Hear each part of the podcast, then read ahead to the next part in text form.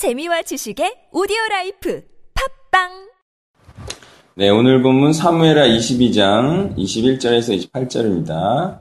네, 먼저 아, 끝까지 다 읽겠습니다. 여호와께서 내 공의를 따라 상 주시며 내 손의 깨끗함을 따라 갚으셨으니 이는 내가 여호와의 도를 지키고 악을 행함으로 내 하나님을 떠나지 아니하였으며 그의 모든 법도를 내 앞에 두고 그의 규례를 버리지 아니하였음이로다. 내가 또 그의 앞에 완전하여 스스로 지켜 죄악을 피하였나니 그러므로 여호와께서 내 의대로 그의 눈앞에서 내 깨끗한 대로 내게 갚으셨도다. 자비한 자에게는 주의 자비하심을 나타내시며 완전한 자에게는 주의 완전하심을 보이시며 깨끗한 자에게는 주의 깨끗하심을 보이시며 사악한 자에게는 주의 거스르심을 보이시리이다. 주께서 곤고한 백성은 구원하시고 교만한 자를 나- 살피사 낮추시리이다 아멘. 자, 다윗은 과연 누구이기에 이런 말을 당당히 할 수 있었는가? 신약 때도 모두가 죄인이라고 이렇게 주장하고 있는데 다윗은 구약 때 자신을 완전한 의인이라 주장하고 있죠. 그래서 자신은 모든 하나님의 말씀을 지켰다. 그리고 하나님의 길을 따라 행했다. 이렇게 말하고 있기 때문에 이러한 다윗을 통한 하나님의 말씀에 담긴 의미와 의도를 이해하는 것은 전통적인 칭의론을 깨는 하나의 열쇠가 될 수도 있을 거예요. 먼저 본문에 쓰인 공의와 깨끗함이 행함이라는 사실. 뭐 그냥 행함은 아니고 하나님의 뜻을 행함이죠. 이 행함이라는 사실을 말해주는 단어가 바로 지키고라는 단어예요. 그런데 특히 22절 전반부에 보면 내가 여호와의 도를 지키고 이렇게 나와요. 근데 이거에 대해서 매일 성경 각주는 아주 좋은 설명을 해놨어요. 그것은 여호와의 도를 직역하면 여호와의 길이다. 그러므로 선을 행하고 그의 말씀을 지키는 것은 주와 함께 동행한다는 의미이기도 하다. 그러니까 하나님의 뜻을 따라 행한다는 것이 하나님과 동의, 동행하는 것이다. 이런 얘기를 음, 잘 설명하고 있습니다. 물론 옛 관점자들은요, 다윗의 이 의로움이 그리스도의 의로움을 예표하고 그의 그리, 그의 의로움만으로 구원받는다고 주장하겠죠. 하지만 우리는 21장 22절에서 4명의 거인들을 죽인 자들이 다윗의 추종자들이었음에도 불구하고 성경은 거기에 무엇을 추가했는지 아세요? 21장 22절. 분명히 4명의 거인은 다윗의 추종자들의 손이 죽였어요. 그럼에도 불구하고 다윗의 손이 추가됐죠. 여기서 우리는 다윗의 의가 그의 추종자들에게 전이되어서 그 추종자들이 의를 행함 같이 그리스도와 그의 추종자들에게도 동일한 원리로 적용된다라고 생각을 해야 됩니다. 분명히 죽인 것은 추종자들이었지만 성경은 다윗의 손도 함께 죽였다. 이렇게 말하기 때문에 마치 다윗이 죽인 것과 같이 이렇게 표현할 뿐 실제로는 그의 추종자들이 죽었, 죽였다는 것입니다. 26절부터 28절에는 예, 신실함, 그러니까 행위로 구원받는다는 사실 더 명료하게 표현하고 있죠. 그런데 여기서 행위라 함은 내면적 신앙에서 올바른 동기에 의해 자발적으로 말씀에 의해 행해진 행위만을 의미해요. 그러니까 흔히들 믿음이라고 칭하는 그 내면적 신앙과 그리고 흔히들 행위라 칭- 말하는 외면적 신앙을 통칭하는 단어예요, 이거는. 그래서 하나님을 향한 순수한 선한 어, 의지를 가지고 그 하나님께서 원하신 그 행위를 하는 그것을 일컬어 행함이다. 이렇게 말한다는 거예요. 하나님께서는 하나님의 뜻대로 행한 자에게 정확히는 하나님의 뜻대로 whole life를 산 자에게 은혜와 구원을 성립시켜 주신다. 이러한 사실을 우리가 알아야 됩니다. 여기서 이제 whole life라는 것도 오해하기가 쉽기 때문에 좀 설명하면 복음을 영접한 이후로의 whole life를 의미해요. 예, 그러니까 그 전까지 뭐 다 그래야 된다는 건 아니고. 그래서 이러한 내용을 뒷받침하는 구절들을 이제는 나열을 하겠어요. 자, 한 15번까지 있어요. 1번. 선한 일을 행한 자는 생명의 부활로, 악한 일을 행한 자는 심판의 부활로 나오리라. 예, 이런 내용이 있고요. 감사로 제사 드리는 자가 나를 영화롭게 하나니 그 행위를 옳게 하는 자에게 내가 하나님의 구원을 보이리라. 이게 다 행함을 행함으로 구원받는다는 내용이죠. 그다음 마음이 굽은 자는 자기 행위로 보응이 가득하겠고 선한 사람도 자기 행위로 그러하리라. 예, 이게 잠언에 있는데 뭐 어디에 있는지는 나중에 다 말을 해줄게요. 그다음 자기의 마음을 믿는 자는 미련한 자요. 지혜롭게 행하는 자는 구원을 얻을지니라. 이 예언의 말씀을 읽는 자와 듣는 자와 들과 그 가운데 기록한 것을 지키는 자들이 복이 있나니 때가 가까움이라. 이 손의 열매가 그에게 돌아갈 것이요 그 행한 일로 말미암아 성문에서 칭찬을 받으리라. 하나님이 자기를 순종하는 사람들에게 주신 성령도 그러하니라. 그러므로 여기 이제 순종하는 사람들에게 주신 성령이라고 나오죠. 그러니까 성령은 순종하는 중에 받는다 이렇게 봐야 돼요. 그러므로 우리가 저 안식에 들어가기를 힘쓸지 이는 누구든지 저 순종하지 아니하는 본에 빠지지 않게 하려 합니다. 그러니까 안식은 순종하는 자에게 주어진다. 이 말이 또 히브리서 4장에 있습니다. 아버지가 내게 가르쳐 이르기를 내 말을 내 마음에 두라. 내 명령을 지키라. 그리하면 살리라. 너희는 내게 배우고 받고 듣고 본바를 행하라. 그리하면 평강이 하나님이 너희와 함께 계시리라. 행하라.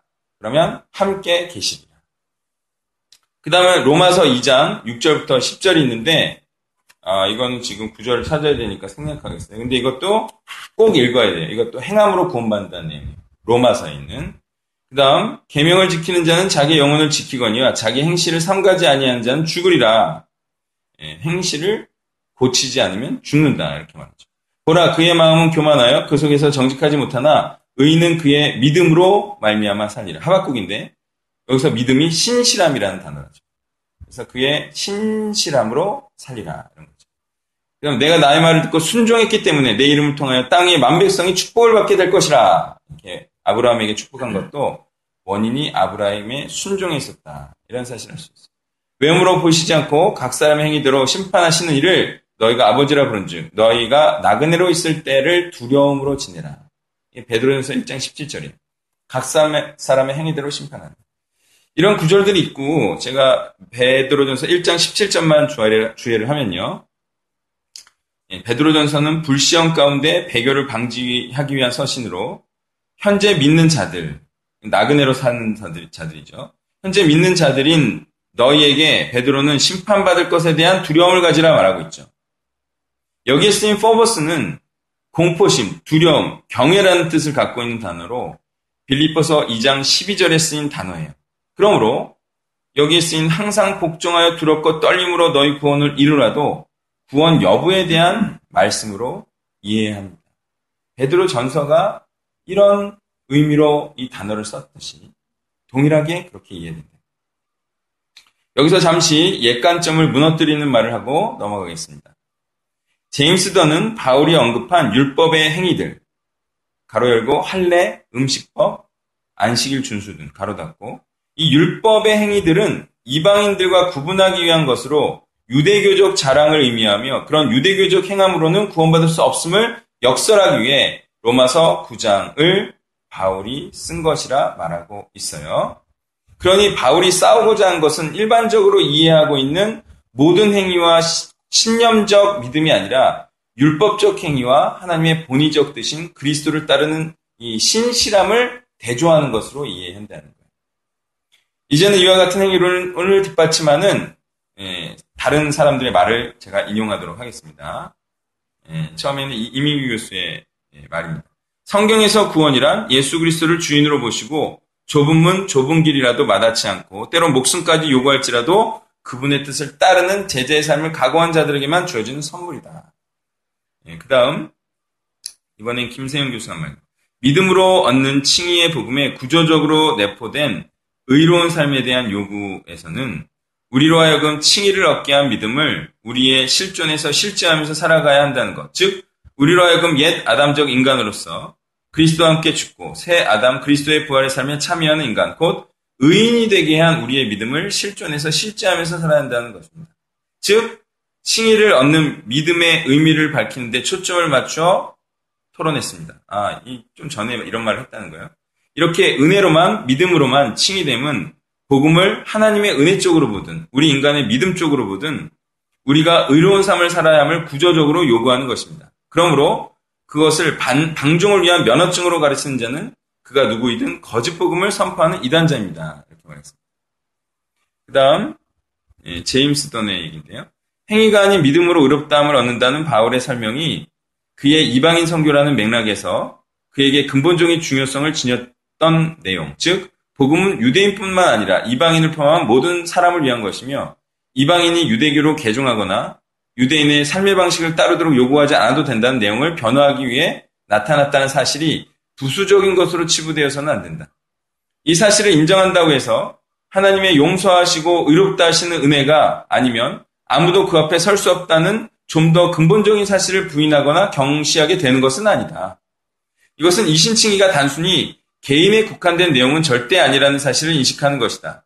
칭의에 대한 바울의 신학은 사회적이며 공동체적인 차원을 지니고 있었으며 이는 칭의의 필수적인 요소였다. 심지어 오직 믿음만으로 의롭다함을 얻는다는 교리와 관련하여 스스로 정통이라 자처하는 자들이 특정한 공식적인 표현을 내세우는 것조차도 복음의 진리를 흐리는 행위의 하나가 될 수 있다. 네, 아주 잘 썼죠. 그 다음, 아더핑크의 말입니다. 구원의 확신이란 성경의 증언을 토대로 자신이 생명으로 이어지는 좁은 길을 걷고 있음을 아는 지식을 가리킵니다. 그리고 구원 신앙은 그리스도께서 나를 위해 죽으셨다는 사실을 믿는 것 이상의 의미를 지닙니다. 즉 자신의 마음과 삶을 그리스도의 통치에 온전히 복종시키는 것을 포함합니다. 또한 구원 신앙은 하나님의 뜻 구원이 법적 차원뿐만 아니라 경험의 차원까지 지니며 칭의는 물론 중생과 성화까지 포함한다는 사실을 인정합니다. 안타깝게도 오늘날 이런 구원 신앙을 소유한 사람은 많지 않습니다. 이미 몇십 년 전에 아도핑크는 이게 법정적 의미로만 칭의가 예, 말해져서는 안 된다라고 말했다는 거죠. 실천적으로도 행해져야 된다라고 주장을 했던 거예요. 마지막으로 예, 서경련 수련회에서 임유 교수가 한 말로 그때 적은 메모로 마치고자 하는데요. 임유 교수는 요한복음 4장 36절, 로마서 10장 16절, 계시록 20장 13절, 시편 62편 12절, 로마서 2장 6절, 마가복음, 마가복음 10장 30절, 마태복음 10장 40절에서 42절의 구절을 통해서 이 행위 구원과 상급이 차등적으로 주어짐을 말하고요. 그 다음 작은 자는 주님을 위하는 주님의 종, 사역자라고 말하며 동시에 신앙 공동체 안에서의 약자다 이렇게 풀이했습니다. 예, 정리하면 구원은 하나님의 뜻을 신실하게 행함으로 받는 것이다.